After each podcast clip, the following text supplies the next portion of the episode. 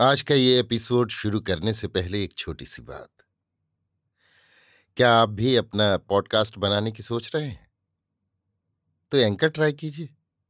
ये पॉडकास्ट बनाने का सबसे आसान तरीका है। नंबर एक, ये फ्री है। नंबर दो, इसमें कई सारे ऐसे टूल्स हैं जो आपको अपने फ़ोन और कंप्यूटर पर रिकॉर्ड और एडिट करने की फैसिलिटी देते हैं। नंबर तीन आप अपने पॉडकास्ट को डिस्ट्रीब्यूट भी कर सकते हैं, जिससे इसे स्पॉटिफाई और दूसरे प्लेटफॉर्म पर सुना जा सके। तो डाउनलोड कीजिए फ्री एंकर ऐप या विज़िट कीजिए एंकर डॉट एफ़ पर अपना पॉडकास्ट स्टार्ट करने के लिए। ये तो थी एक छोटी सी जानकारी, और अब शुरू करते हैं एपिसोड का सिलसिला। तो आज के एपिसोड में। लीजिए सुनिए। आचार्य चतुर्सेन शास्त्री के लिखे उपन्यास, गोली के पंद्रहवें भाग, जब मैं नहाकर निकली को मेरी यानी समीर गोस्वामी की आवाज़ में। महल में ले जाकर केसर ने मुझे छपर खट पर लिटा दिया था। चारों ओर तकिए लगा, शाल मेरे अंग पर लपेट, मेरे माथे का चुंबन करके धीरे से कहा, अब तू जरा सी झपकी ले ले चंपा, इससे तेरा जी हल्का हो जाएगा। कांसा आने में अभी देर है। मैं तब तक कुंवरी के पास और एक बार हुआ थी हूँ। मुझे वहाँ देर भी हो जाए तो तू चिंता न करना।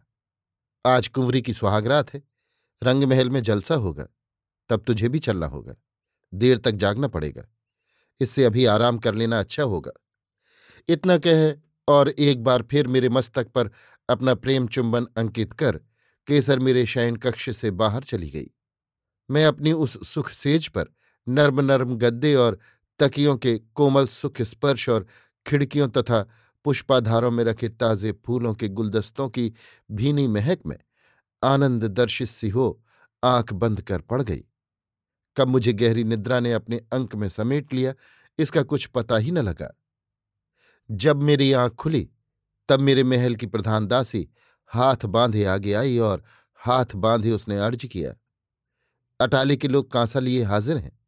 कांसा आरोगी राज। मेरा जी हल्का था और इस समय भूख भी मुझे लगी थी। मैं उठकर चुपचाप दासी के पीछे पीछे चल दी। दासी ने झारी से पानी लेकर हाथ मुँह धुलवाया, चौकी बिछाई। अटाले के ब्राह्मणों की लंबी पंक्ति, नंगे बदन स्वच्छ जनेऊ पहने, विविध खाद्य भोज्यों को लिए आ उपस्थित हुई। उनके आगे आगे एक लंबी चोटी वाला ब्राह्मण, गंगा पात्र से जल भूमि पर छिड़कता आ रहा था। मैं चुपचाप चौकी पर बैठ गई। विविध पकवानों के भरे थालों में से परोसगारी आरंभ हुई। बहुत कुछ परोसा गया, पर मैंने खाया बहुत कम। जब मैंने खाने से हाथ खींचा, अटाले के प्रधान ने विनम्र स्वर में कहा, भूल चूक क्षमा हो, रसोई जैसी भली बुरी बनी, हाजिर की गई है। मैंने मुस्कुराकर कहा, नहीं, बहुत अच्छी रसोई बनी। अटाले के लोग जब चले गए तब मैं फिर शयन कक्ष में आकर सो गई। प्रधान दासी ने पानों का भरा डिब्बा और शीतल जल से भरी चांदी की झारी पलंग के पास चौकी पर रखी। एक स्वच्छ तौलिया भी मेरे सिराहने रख दिया और दो बीड़ा पान देते हुए विनम्र स्वर में कहा, मैं आपके इस महल की दासी, आपकी सेवा में नियुक्त हूँ। मेरी सहायता के लिए चार दासियाँ और दो सेवक, आप श्री की सेवा में नियुक्त हैं। मेरा नाम कामनी है। मेरे लिए जो आज्ञा हो वो बजा लाऊं। मैंने हंसकर उसके हाथों से बीड़ा लिया और कहा, कामनी बाई, अभी मैं आराम करूँगी। मेरे आराम में खलल न करना। केसर जब भी आए, उसे यहाँ भेज देना। अब तुम लोग भी आराम कर सकती हो। अभी तो मुझे किसी वस्तु की आवश्यकता नहीं है। कामनी और एक बार कक्ष के चारों ओर देखकर चली गई। जाते समय उसने द्वार के पर्दे को ठीक किया और मैं चुपचाप आँखें बंद किए अपने भाग्य पर विचार करने लगी। मैं नहीं जानती थी कि आगे कैसे दिन देखने पड़ेंगे। कितना सुख दुख सहन करना होगा। अब तो मेरी आशा की डोर केवल केसर थी, जो सदैव धीर, शांत, स्थिर और कर्तव्य तत्पर रहती थी। केसर कुंवरी के संबंध में बहुत देर तक सोचती रही और फिर एकाएक मेरी विचारधारा अपने अतीत बाल जीवन पर गई। अपनी माँ और दाता के प्यार की बहुत बहुत बातें याद करती करती अंत में मैं फिर सो गई। नींद की खुमारी अभी मेरी आँख में भरी थी। जी, मेरा हल्का था, परंतु शरीर निढाल था। पलंग से उठने को मन नहीं होता था। मैं आँखें बंद किए नर्म नर्म बिछौने पर तकियों को छाती के नीचे दबाए चुपचाप पड़ी थी। मैं सो नहीं रही थी, पर एक सुखद स्वप्न सा नींद की खुमारी में जैसे मन को पराभूत किए हुए था। कमरे में ताज़ा फूलों की सुवास भरी थी और एक आनंद की मस्ती से मेरा मन प्रफुल्ल था। पर मैं उठना, हिलना, डोलना नहीं चाहती थी। चुपचाप आँखें बंद किए, तकिए पर छाती का भार डाले पड़ी रहने में मुझे बड़ा आराम मिल रहा था, जब केसर ने आकर कहा, उठ चंपा, दिन ढल गया। तब भी मैंने आँखें नहीं खोली, पर केसर ने उसकी प्रतीक्षा नहीं की। झारी से शीतल जल का गिलास भरकर तनिक मेरा सिर ऊपर उठा, मुझे अपनी गोद में बिठाते हुए गिलास मेरे होठों से लगा दिया। ओह, कैसी प्यारी थी मेरी केसर। वो मुझे कितना प्यार करती थी। उसने मुझे कितना सहारा दिया। जब याद करती हूँ, मेरा रोम रोम केसर की स्मृति से पुलकित हो जाता है। उसके बिछोड़ने से मेरी दुनिया सूनी ही हो गई और फिर तो सूनी होती ही चली गई। केसर मेरे जीवन का तरल भाग थी। शीतल जल से जैसे मेरे प्राण शीतल हो गए। मैंने अपने दोनों हाथ उसके कंठ में डालकर आँखें खोल दी। उसने मेरे कपोल चूमे। फिर स्निग्ध कंठ से कहा, उठ, जरा उपटन लगा दूँ। फिर नहाते पोशाक बदलते साँझ हो जाएगी। मैंने कहा, आज अभी उपटना लगाने की क्या बात है? मैं तो अभी और सोना चाहती हूँ। आह, तू भी यहीं सो जा। मैंने उसे अपनी ओर खींच लिया। परंतु तनिक हंसकर उसने कहा, बड़ी मौज में हो रानी जी। पर हमें रंग महल चलना है, बाईजीराज की चाकरी में। वहाँ सुहागरात का जलसा सज रहा है। उठो। अब देखो तो वहाँ का क्या रंग है। जल्द यहाँ भी रंग रचाना होगा। उसने भेद भरी नज़र से मेरी ओर देखा। मैं सिहर उठी। हाथ मेरे शिथिल हो गए। देर तक मैं केसर के मुँह की ओर देखती रही। फिर उठकर बैठ गई। केसर ने अपने हाथों से मेरे अंग पर सुगंधित उपटना लगाया। दो दासियों ने झटपट गर्म पानी, साबुन, अंगोछा, शैम्पू और दूसरे आवश्यक सामान मेरे स्नानागार में सजा दिए।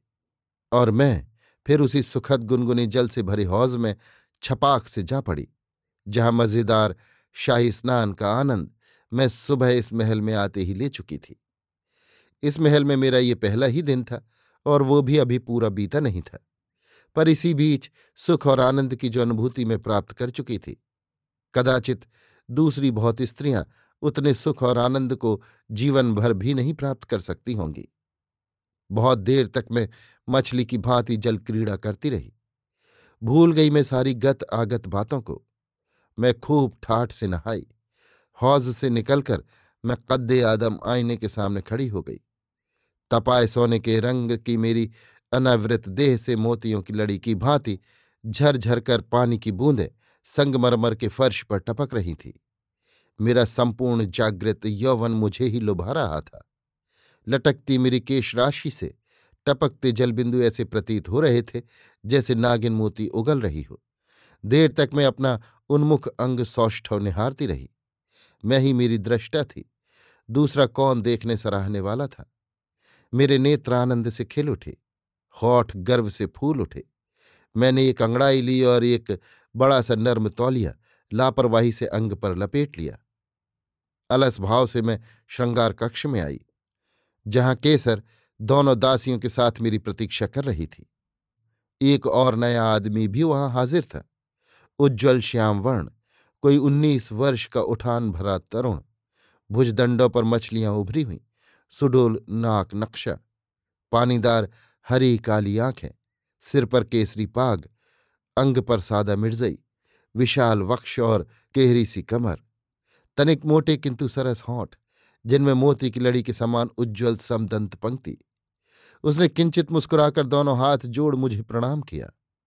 यद्यपि बड़े तौलिए से मेरी देह लिपटी हुई थी, तथापि वस्त्र परिधान मैंने कुछ नहीं किया था, इसलिए इस नए पुरुष को देखकर मैं लजा गई। वैसे भी न जाने कहाँ मन के भीतरी पर्दे में वह अज्ञात तरुण उस प्रथम क्षण में ही घर कर बैठा।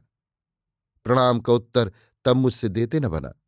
मैंने कुछ लज्जा कुछ अर्थभरी दृष्टि से केसर की ओर देखा, परंतु उस तरुण ने करबद्ध हो कहा, मैं किसुन हूँ, सरकार? दरबार की मर्ज़ी हुई है, ये सिरोपा भेजा है, और मैं भी आज से आपकी खिदमत में हाजिर हूँ।